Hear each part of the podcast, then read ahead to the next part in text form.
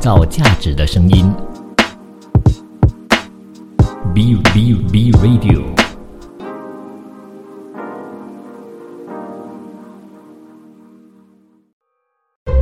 一段文字，一寸养分，一种体悟，一份感动。儿童文学品读会，欢迎收听创造价值的声音 B Radio，这里是儿童文学品读会。你好，我是 Vincent 吴维。其实啊，不知不觉呢，就在 B Radio 做儿童文学品读会的节目呢，快要接近二十集了。我竟然在空中陪伴大家快要二十个星期哦。当然呢，在这边就要谢谢所有这一路以来支持儿童文学品读会的所有的人啦。那当然，在开头的时候啊，除了要谢谢所有支持过我的人之外呢，也要再一次的，真的非常苦口婆心的，就是再鼓励你，或者是再告诉你一下，就是要多多的把儿童文学品读会的这个 page 给分享出去。因为呢，我最近其实我觉得我花了蛮多心思去经营我的 page 的，然后呢，希望可以能够让更多人看到儿童文学品读会这个节目的存在。让更多人知道呢，其实儿童文学啊，可以是一个非常好玩的一件事儿，不一定是高高在上的。当然，我最重要的一个目的呢，就是希望啊，可以透过我的推广呢，让更多人知道儿童文学这件事，让更多人知道绘本这件事情啦。那今天的儿童文学品读会的主题啊，如果你有关注我的 page 的话呢，你一定知道了。今天的儿童文学品读会呢，我要跟你说的就是绘本当中的水果。其实马来西亚是一个水果非常多的一个国家，因为我们在热带雨林的一个国家嘛。那我们的水果呢，我自己觉得啦，我去了台湾之后，还是有非常多好吃的水果的，是我们本地胜过台湾的。当然，台湾也有比马来西亚好吃的水果，那这边就不不多加赘述了。那因为我前几阵子呢。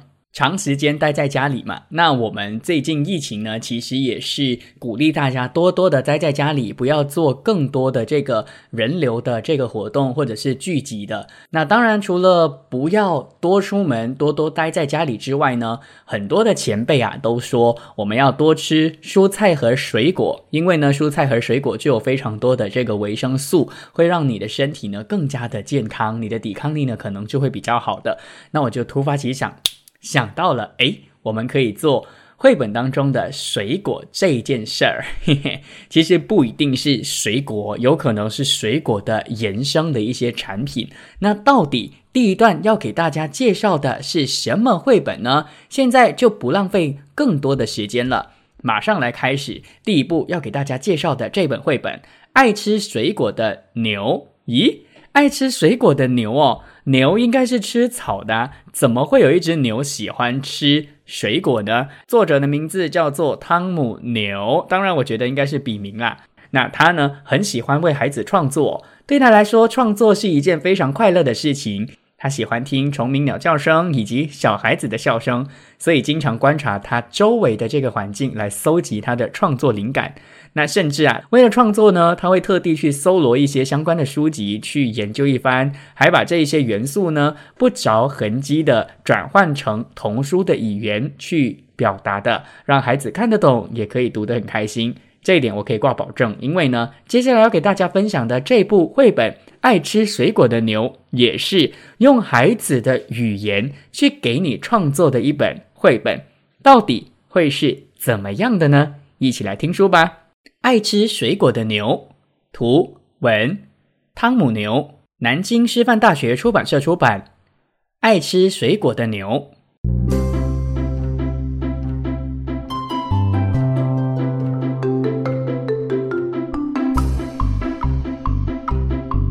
在一个长满各种果树的树林里，住着一只爱吃水果的牛。主人每天喂它各种好吃的水果，有西瓜，有木瓜。还有像星星一样的杨桃。一天晚上，突然刮起了一阵冷风，主人着凉了，所有的邻居也都感冒了，只有爱吃水果的牛没有生病。请喝杯草莓牛奶吧，还有香蕉牛奶、苹果牛奶、葡萄牛奶。主人的感冒渐渐好了，邻居们吃了水果也不生病了，大家。都变成爱吃水果的人。爱吃水果的牛。哼哼，就是这么短，就是这么的简单。其实啊，这本绘本呢，很明显，OK，很明显呢，在它的封面跟封底啊，就已经非常非常明显的告诉你，它的核心价值就是要鼓励孩子去喜欢水果的。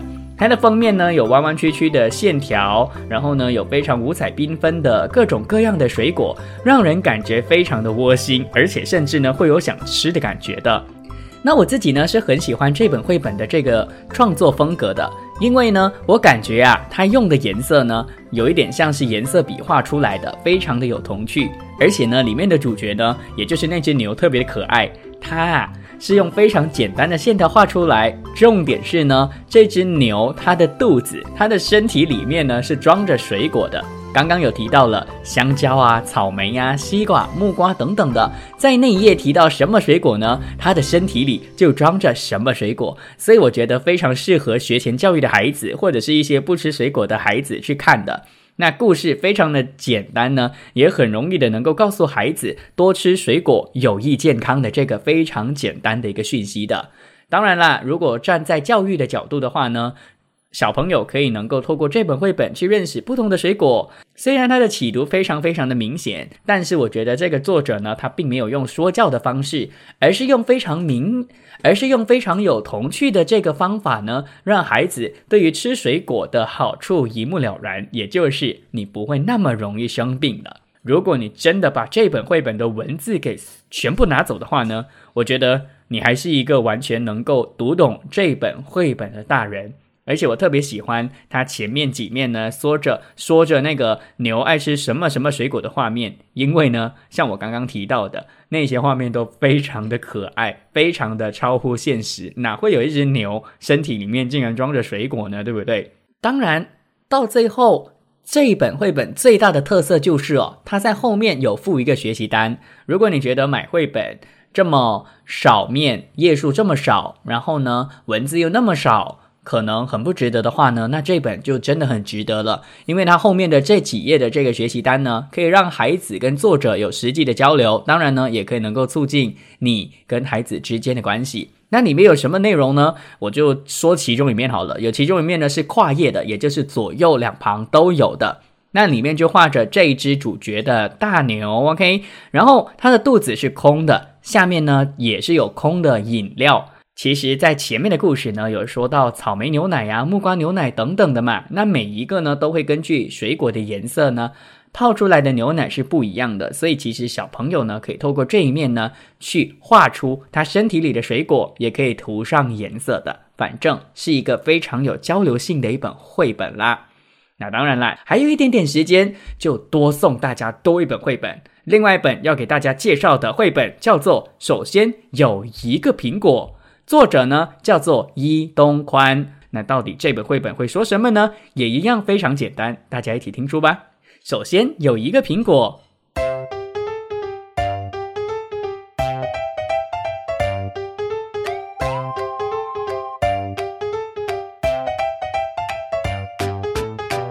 喂，现在开始讲故事啦。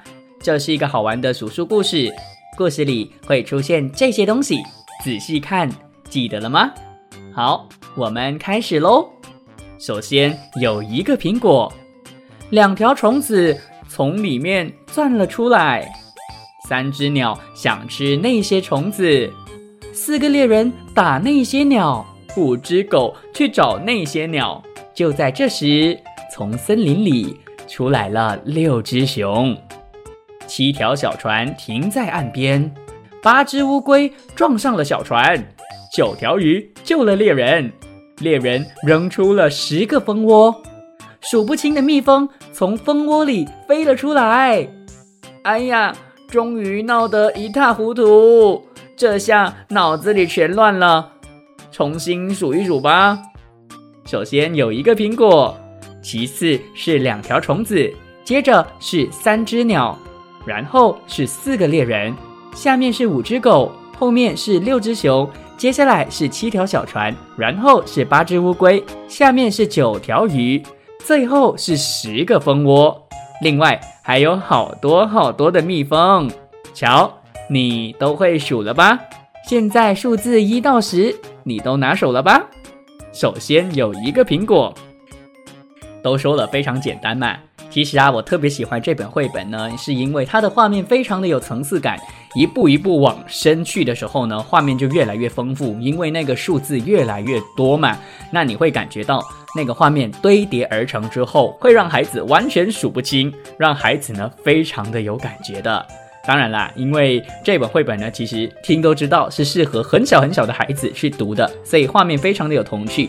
就算让孩子去模仿里面的笔触的话呢，我觉得是还蛮好玩的，所以也可以做延伸的教材啦。那它和爱吃水果的牛一样的，虽然目的非常的直接，但是呢却非常有故事性，而每一个角色呢也非常的有关联，让孩子呢非常的觉得有趣或感兴趣的。当然了，因为刚刚我是用声音给大家呈现嘛，其实，在结局的时候呢，除了啊，就是告诉孩子说，哎，你已经会数了之外呢，我特别喜欢最后一幕啊。最后一幕呢，是所有的角色和睦共处的一面，你会觉得特别的温馨。虽然很简单，但却是一本非常花心思的一部作品。所以这一段，第一段给大家分享的跟水果有关的故事，一个叫做“首先有一个苹果”。另外一本呢是爱吃水果的牛，创造价值的声音，B Radio。谢谢你继续留守，创造价值的声音，B Radio。这里是儿童文学品读会，你好，我是 Vincent 武维。其实说到水果的话，当然，身为马来西亚人，一定要提的水果是什么水果呢？当然是我们的果王，就是。榴莲，其实说到榴莲的话呢，我相信啊，有一些在听我的节目的朋友们，有一些是极度不喜欢的，一闻到榴莲的味道就会想要吐。但是本人呢是槟城人，OK，我要以槟城的这个榴莲为荣，所以呢。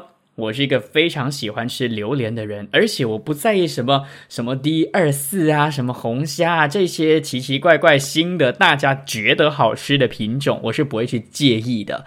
我呢喜欢吃的叫做干崩榴莲，OK，就是那种真的是在嗯很乡下的地方。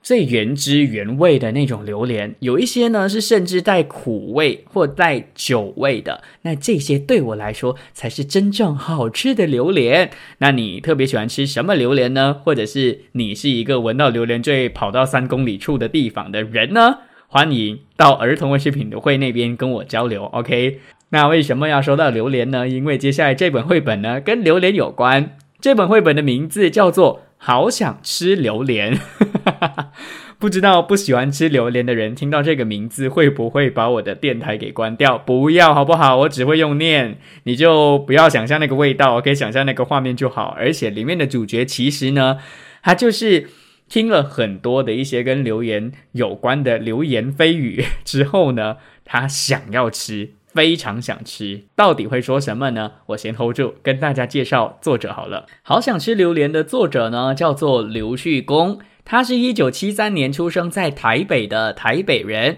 那他其实呢是一个非常喜欢游泳啊、散步啊、阅读以及看电影，有时候会出去外面去演讲，而且喜欢画画跟写作的一个作家哦。那但是呢，虽然他喜欢创作儿童文学，但是他却是一个很安静的人，很害羞的人。跟他相处呢，其实你会觉得有点奇怪，因为这么安静的人，竟然可以能够设计出这么精彩、这么有趣的画风或者是故事内容的。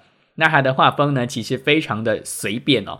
但是这个随便绝对是一个褒义词哦，因为呢，它不会让你觉得很拘谨、很拘束的感觉的，永远呢都保留最纯真的想象，而且他特别善于呢用画面的节奏感呢去衬托出故事的高潮。哈哈，那他的故事啊，其实呢得过了非常多国内外的奖项啦，包括了啊信义儿童文学奖、陈伯吹国际儿童文学奖、金鼎奖、意大利的波隆纳插画展，以及呢瑞典小飞侠奖 Peter Pan Prize 等等的。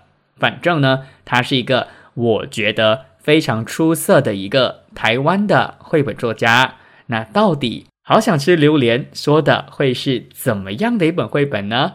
一起来听说吧。好想吃榴莲作者刘旭公。明天出版社出版好想吃榴莲。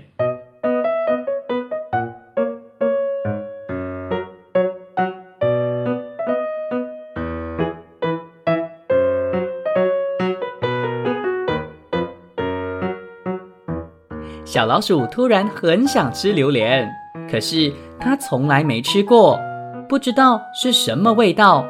小老鼠跑去问狮子：“狮子，狮子，你吃过榴莲吗？”“榴莲是什么东西呀？听都没听过。”“哦，榴莲啊，榴莲的味道就像……嗯，西瓜一样。”“山羊，山羊，你吃过榴莲吗？”“榴莲是一种花吗？能吃吗？听都没听过。”啊哈，我吃过啊，榴莲吃起来呀，就像黄梨一样好吃呢。河马，河马，你吃过榴莲吗？嗯，榴莲，好像在书上看过哎。哦，当然吃过啊。榴莲啊，吃起来就像番石榴一样，好吃的不得了的。哇，榴莲吃起来又像西瓜，又像黄梨，又像番石榴。真是太神奇了！好想吃榴莲，好想吃榴莲，好想吃榴莲，好想吃榴莲。小老鼠到市场买了一个榴莲回来，狮子、山羊、河马都看到了，他们也好想吃吃看哦。好想吃榴莲，好想吃榴莲，好想吃榴莲，好想吃榴莲。小老鼠邀请森林里的动物一起吃榴莲，它慢慢的举起刀子。往下一切，好想吃榴莲，好想吃榴莲，好想吃榴莲，好想吃榴莲，好想吃榴莲。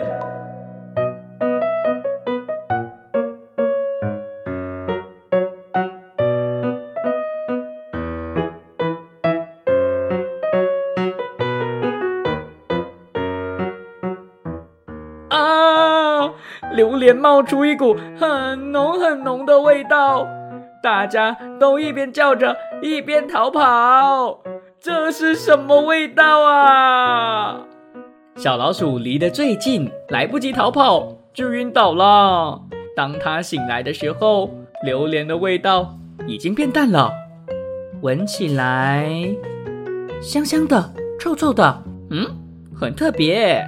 小老鼠想了很久，它鼓起勇气，挖了一小块榴莲。轻轻的，轻轻的咬了一口。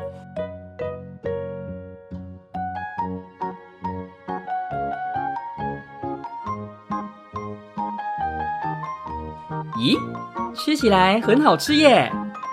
他开始一口接一口的吃起来，好想吃榴莲，好想吃榴莲，好想吃榴莲，好想吃榴莲！大家都冲出去，大口大口的。快乐的吃着榴莲，原来这就是榴莲的味道啊，甜甜蜜蜜的，好想吃榴莲。这本绘本呢，其实完全的诠释了那种榴莲又可怕又好吃的情节。我个人觉得，作者也就是刘旭公啊，他非常非常的用心，在每一个阶段呢，小老鼠其实就很像在探险一样的。他充满着好奇心，一直想要知道到底榴莲真实的味道是怎么样的。然后呢，他当然到最后呢，也不小心的在一个意外当中呢，就吃到了榴莲，觉得好吃之后，就影响了所有森林里的动物。然后呢，就让大家有机会尝到这个这么好吃的榴莲。其实这本绘本呢，我个人觉得是非常有收藏的价值的，因为呢，里面有很多的画面。大家听我念都觉得一直在重复的，就是“好想吃榴莲”这个台词嘛。他刚好很巧妙的用了“好想吃榴莲”这个台词呢，去堆叠这个绘本当中的情绪，让你呢会很好奇，到底到最后老鼠吃了这个榴莲之后的那个感想会是怎么样的。那值得一提的就是哦，其实我去上网找了资料之后，我才知道。原来呢，刘旭公的这本绘本竟然连泰国的读者也风靡哦。这本绘本呢，是泰国的读者非常喜欢的一部作品，因为呢，他们觉得啊，刘旭公呢借由老鼠对榴莲越来越有强烈的欲望的这种一层一层堆叠的情绪呢，开启了一连串的未解之谜。当然呢，也开启了他的冒险之旅。其实这个过程是非常贴切孩子的这个经验的，因为他们其实对于这个世界是充满着好奇的嘛。其实就像这个小老鼠一样的，那你要怎么样才能够找到对于这个世界真正的这个答案呢？就要亲自的去尝试啦。当然，有很多家长呢会觉得哦，哎，我给孩子读绘本呢，一定要让孩子呢有所学习的。这本绘本除了刚刚我提到的那些隐藏价值之外呢，我觉得另外一点就是可以从这本绘本当中去学习到它的文学手法。除了它的图非常的可爱之外啦，它文学手法里面有非常应该说作者呢用了非常多的文学手法，包括了一开始遇到狮子、遇到河马、遇到其他动物的时候呢，跟它随便的形容，就是很像西瓜，很像凤梨。很像其他的水果一样的，让那个小老鼠更加的觉得这个水果非常的神奇的。另外一点，刚刚提到的就是我觉得很特别的地方，就在于那些动物明明就没有吃过榴莲，但还硬要就是掰出一个很好像自己很懂的情节一样的。所以其实啦，这本书念起来呢是没那么容易的，但是如果有了画面之后，就没有非常的困难了。反正呢。这本绘本是我一提到水果，我就一定会想到的一本绘本，因为刘旭公呢，真的是用非常生动的方式呢，去呈现出榴莲非常特别的一个特色，所以非常推荐大家去找这本绘本，刘旭公所创作的这本绘本《好想吃榴莲》，创造价值的声音，Be Radio。谢谢你继续留守创造价值的声音 B Radio，这里是儿童文学品读会。你好，我是 Vincent 维，欢迎大家去赖我们的这个 B Radio 的官方脸书 B Radio Kuala Lumpur，或者是下载我们的 B Radio dot co 的官方的 apps，那你呢就可以能够更方便的看到我们所有的节目的讯息，以及更方便的重温我们所有的节目啦。今天的儿童文学品读会呢，要跟大家分享的这个主题是儿童文学当中。绘本当中的水果，那上一节呢就跟大家说了榴莲，在上上一节呢跟大家说了爱吃水果的牛嘛。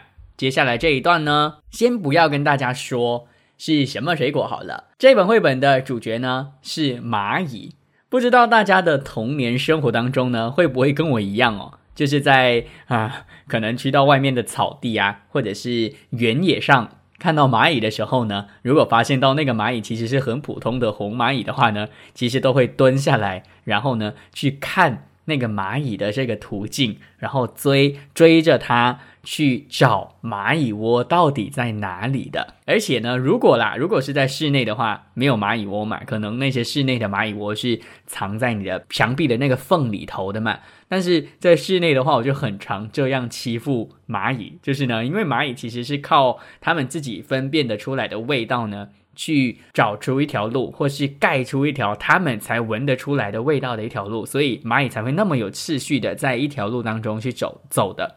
所以呢，我很常就是欺负他们，就是把他们的这个路径呢给擦掉，用手指擦掉而已哦。那他们可能呢就闻不到那个味道了。之后啊，你就会看到后面的几只蚂蚁呢开始迷路，当然是很可爱、很好笑了。不过呢，其实呃，大自然是非常奇妙跟微妙的。到最后，这些蚂蚁呢，其实他们可能迷路了一下之后，还是会找回它的这个途径的。反正想跟大家在开头的时候跟大家分享，就是以前呢。蚂蚁给我的一个 童年回忆来，可以算是现在已经没有那么无聊了。现在看到蚂蚁的话，基本上呢都会去找到底糖在哪里，甜的东西在哪里。因为呢找到源头之后，蚂蚁基本上都不会出来。那干嘛要说蚂蚁呢？因为这本绘本跟蚂蚁有关，说的是蚂蚁和西瓜，呵 所以才跟水果有关。蚂蚁跟西瓜很明显，他们的关系就是蚂蚁要吃西瓜嘛。那这本绘本的作者呢，名字叫做田春茂。田春茂是一九四九年出生在东京的一个日本人。他呢，毕业于桑泽设计研究所，反正呢是设计科专业毕业的。然后呢，他的这个作品呢，非常的幽默，而且非常的有诗意哦。在绘本、漫画、影视等等的这个领域当中呢，他都有发表过作品，非常受欢迎的。蚂蚁和西瓜其实是他的处女作。当小东西遇到大东西的时候，会有什么事情发生呢？一起来听书吧。蚂蚁和西瓜，作者田春茂，翻译普普兰，二十一世纪出版社出版，《蚂蚁和西瓜》。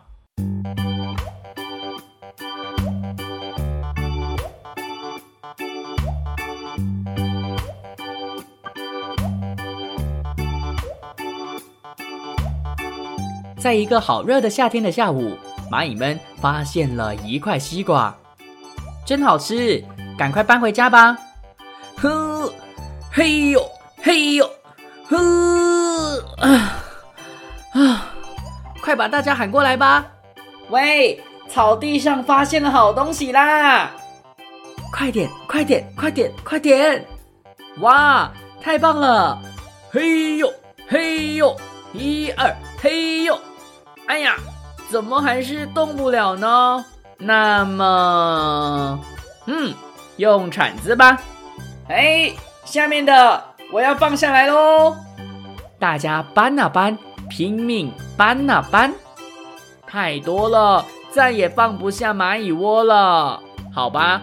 剩下的大家一起吃掉吧。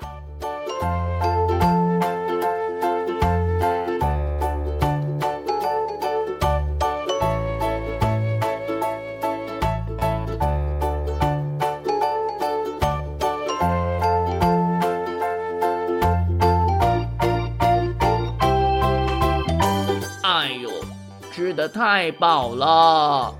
那么，把这个东西。搬回去做蚂蚁的西瓜滑梯。蚂蚁和西瓜这个故事一样非常的短。其实呢，我觉得这个作者啊，他做的非常的棒。因为蚂蚁呢，一路以来都让人有一个勤劳、能干、聪明的这种动物的形象嘛，所以呢，他基本上就体现出了那种社会当中的那种弱小者的孩子的那种形象的。那这些孩子呢，其实就像蚂蚁一样的，他们很小，但是呢，他们的力量小没有关系，最重要是只要结合大家的力量的话呢，就可以变成很大的力量了。那当然，西瓜呢，其实也寓意着什么呢？寓意着孩子眼中的所有其他的东西，因为在孩子的眼中，其他东西可能都非常的巨大嘛，而且看起来非常的诱人的。所以呢，我相信啊，小读者们，也就是孩子们呢，在读这本绘本的时候呢，可以在快乐当中去感受得到团结的力量啦。再来，我特别喜欢这本绘本的其中一个原因，就是你真的可以能够从绘本当中去感受到蚂蚁窝的全貌。那里面的每一个洞穴呢，其实都收着不同的东西，包括有标志着这个是放叶子的，这个是放糖果的，这个是放宝藏的。那甚至有一些洞穴呢还在装修当中，我觉得这个真的非常非常的可爱。小孩子从这本绘本当中，不只是可以能够知道原来蚂蚁窝长这样，还可以能够去非常有童趣的去想象每一个洞口的蚂蚁所做的每一件事情，里面的每一个房间都有着故事。有一些蚂蚁呢，用这小水桶去倒水啊；有一些蚂蚁呢，用其他的这个用他们自己的方式去生活啊。还有刚刚提到的其他的地方啊，不同的地方收着不同的东西等等的，反正呢，我个人觉得那一面非常非常的丰富。如果你是跟你的孩子一起读的话，其实你可以停在那一面，让他仔细的去观察每一个洞穴的蚂蚁到底在干些什么的。所以我说啊。绘本呢，就是一个可以能够打开孩子五感的一个非常棒的一个媒介跟桥梁哦。因为我们真的很难有机会看到蚂蚁窝的全貌嘛，对不对？甚至呢，有一些家长呢会担心说，嗯，可能看到蚂蚁的时候要非常的小心，不然的话，孩子可能会不小心被咬伤，那可能会肿起来。那这本绘本呢，其实就可以让孩子在不用出门的一个情况之下呢，也可以能够领悟到蚂蚁在地下的那种状态了。再来。我觉得作者的用色是非常特别的，它主要的颜色就是黑色、褐色和红色。当然，红色是蚂蚁，褐色是蚂蚁，黑色也是蚂蚁。那西瓜也是红色的。那在这样的一个衬托之下呢，其实你就看得出来，巨大的蚂蚁，那不对，巨大的西瓜加上很渺小的蚂蚁的这个对比啦。还有一个我觉得很可爱的就是，这里的每一只蚂蚁都有穿鞋子。而且鞋子也一样是红色的，我觉得这一点呢是非常的有童趣的啦。那它的封面和封底啊也是非常吸睛的。封面呢就是一个超级大西瓜，封底也一样了，OK 是跨页的。然后超级大西瓜里面呢，你会看到所有的蚂蚁呢一起分工合作的用绳子去把那个西瓜用铲子挖好了之后，用绳子把它运下来。所以有其中一面呢，大家用听的可能想象不到画面，但是你买这本绘本或你看到这本绘本的封面，你就会知道那个画面是长什么样子的啦。另外呀，这本绘本还有另外一个特别的特色，就是它的排版是不固定的，有时候是整面，有时候呢是一面有四个格子，反正呢每一面都会有惊喜的。重点就是。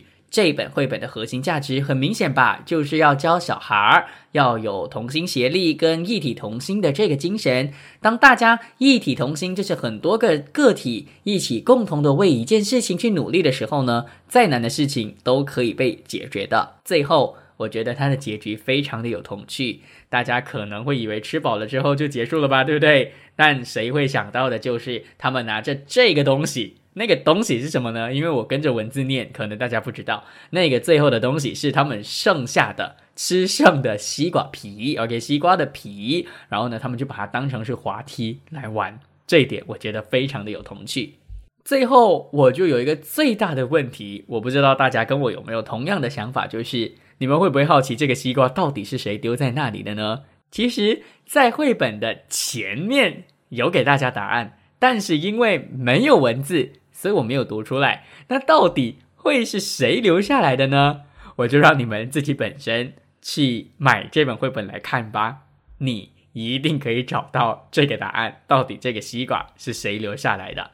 继续留守创造价值的声音，Be Radio，创造价值的声音，Be Radio。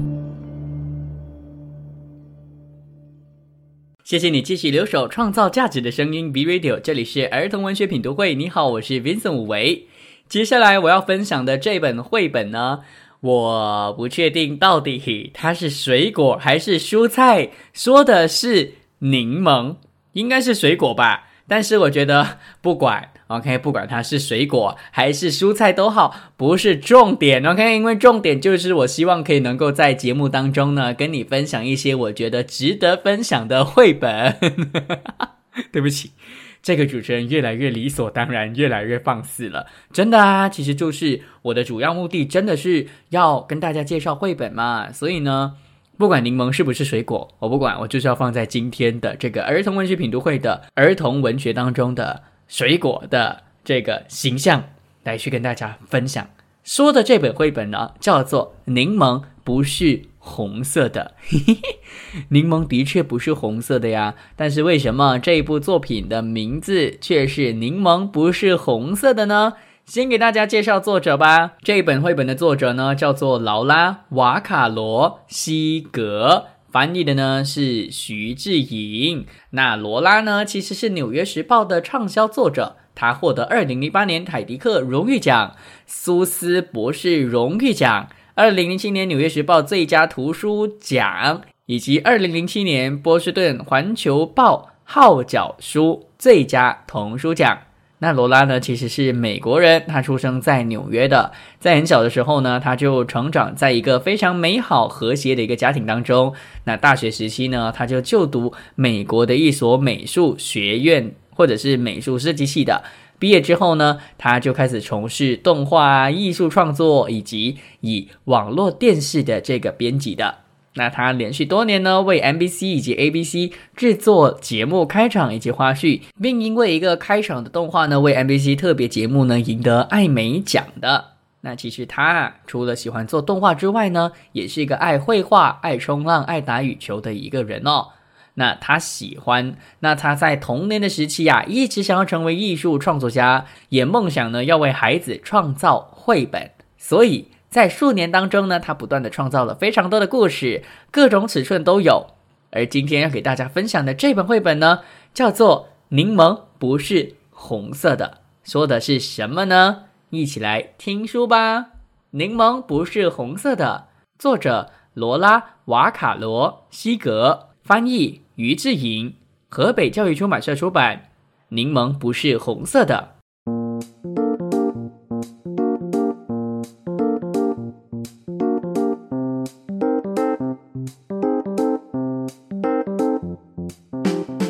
柠檬不是红色的，柠檬是黄色的。苹果才是红色的。胡萝卜不是紫色的，胡萝卜是橙色的。茄子才是紫色的。火烈鸟不是灰色的，火烈鸟是粉红色的。大象才是灰色的。驯鹿不是白色的，驯鹿是棕色的。雪人才是白色的。小草不是蓝色的，小草是绿色的。天空才是蓝色的。月亮不是黑色的，月亮是银色的。夜晚才是黑色的。晚安。说完了，就是这么短，OK。反正呢，这本绘本呢是完全可以让孩子用有趣的方式去认识颜色的绘本。第一面我就特别喜欢了，是彩虹色，非常非常的多彩。那在零到七岁的孩子啊，据研究证实呢，是艺术细胞快速发育的阶段，孩子呢对于色彩丰富性呢是极度敏感的，所以会促使他们呢不拘于任何固定的形状以及色彩。所以啊，这本绘本其实就抓住了这件事情。虽然呢里面有非常多的颜色，但是呢。它的颜色啊，我觉得还蛮特别的。比如说，当它澄清了小草不是什么颜色，而是什么颜色的时候啊，它其实用的是倒转的颜色的。反正有蛮多面呢，是它的文字说的是灰色，但其实用的是粉红色，或者是说的是蓝色，但其实放的是绿色。所以我觉得作者呢，在用色方面也是有下功夫的。那这本书啊。透过非常有趣的方式，就是有一些动的，有一些可以玩的方式呢，去让孩子可以能够进入色彩缤纷的世界，融合了里面的所有的形状以及角色，在翻书的过程当中，衬托不同的背景啊，包括了不同的东西呢，像变魔术一样的发生改变，那孩子一定可以从中得到非常多的惊喜的。再来就是儿童文学嘛。绘本是儿童文学的一种，我觉得呢，这本绘本呢，可以让你的孩子在多小多好呢，都可以得到文学的造化，因为呢，它就是用了一个关联词，就是不是才是，不是才是，所以除了可以认识颜色之外呢，还可以认让你认识很多很多不同的水果、蔬菜以及不同的角色的。当然呢，我觉得最重要的是啊，我很喜欢这本绘本，虽然非常简单，但是它的这个画风非常的漂亮，整个画风呢，感觉就像是油画一样的，你会觉得看绘本也可以很像在看艺术一样的。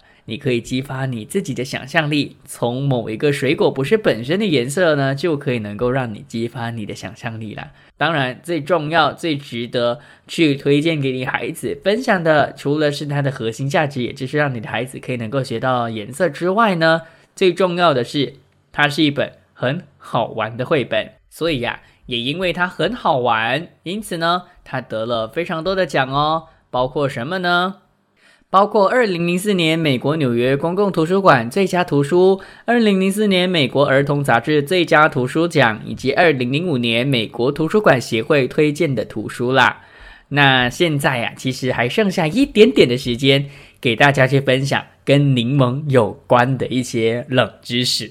因为还剩一点时间嘛，我要读绘本又不是，然后呢，要跟大家继续分享也不是，反正这本绘本是很好玩的。如果你家里有幼儿的话呢，这本绘本是非常适合的。所以我就上网搜索了一下跟柠檬有关的一些冷知识。其实柠檬呢，大家会知道它是酸的嘛，但是它不是酸性的食物，它是碱性的。为什么呢？因为酸碱性主要是看食物在身体代谢之后所形成的物质。而柠檬呢，在消化之后、代谢之后，会产生的是碱性的物质，和很多蔬菜水果都一样的是碱性的。所以呢，就是不要以为它是酸性的哦。那柠檬有什么好处呢？柠檬它的果糖低，热量也低，含有非常丰富的维生素以及柠檬酸的，可以预防心血管疾病以及消除炎症的效果。最重要的就是呢，它可以帮助消化系统提高新陈代谢。那像我一样呢？我很常要用声音嘛，要跟大家主持节目。那我最爱的就是柠檬加蜜糖一起喝的，确实对我的喉咙保养是非常有效的。那可能有些人在买柠檬的时候会觉得外面亮亮的感觉是辣，哦，那的确是辣。有些厂商呢，为了要让它更漂亮，所以呢，确实有喷上一些啊不天然的东西。所以呢，就建议大家啊，如果能的话，就挤那个柠檬汁出来喝。那如果真的你想要有皮的话呢，你可以先。大力的就是清洗它的外皮，让它没那么亮了之后呢，能够让那些蜡都脱下来之后才吃。那这样，因为柠檬的皮呢也是有非常高的这个维生素的。那网上呢也有这样的一个资料哦，他写。总有柠檬汁呢挤不干净的感觉，那该怎么办呢？可以用这个方法，就是呢把柠檬放进微波炉当中加热十秒钟，让柠檬可以变软之后就更好捏。当然不可以加热太长，不然的话会苦。我不知道到底是真的还是假的，反正就是网络的资料。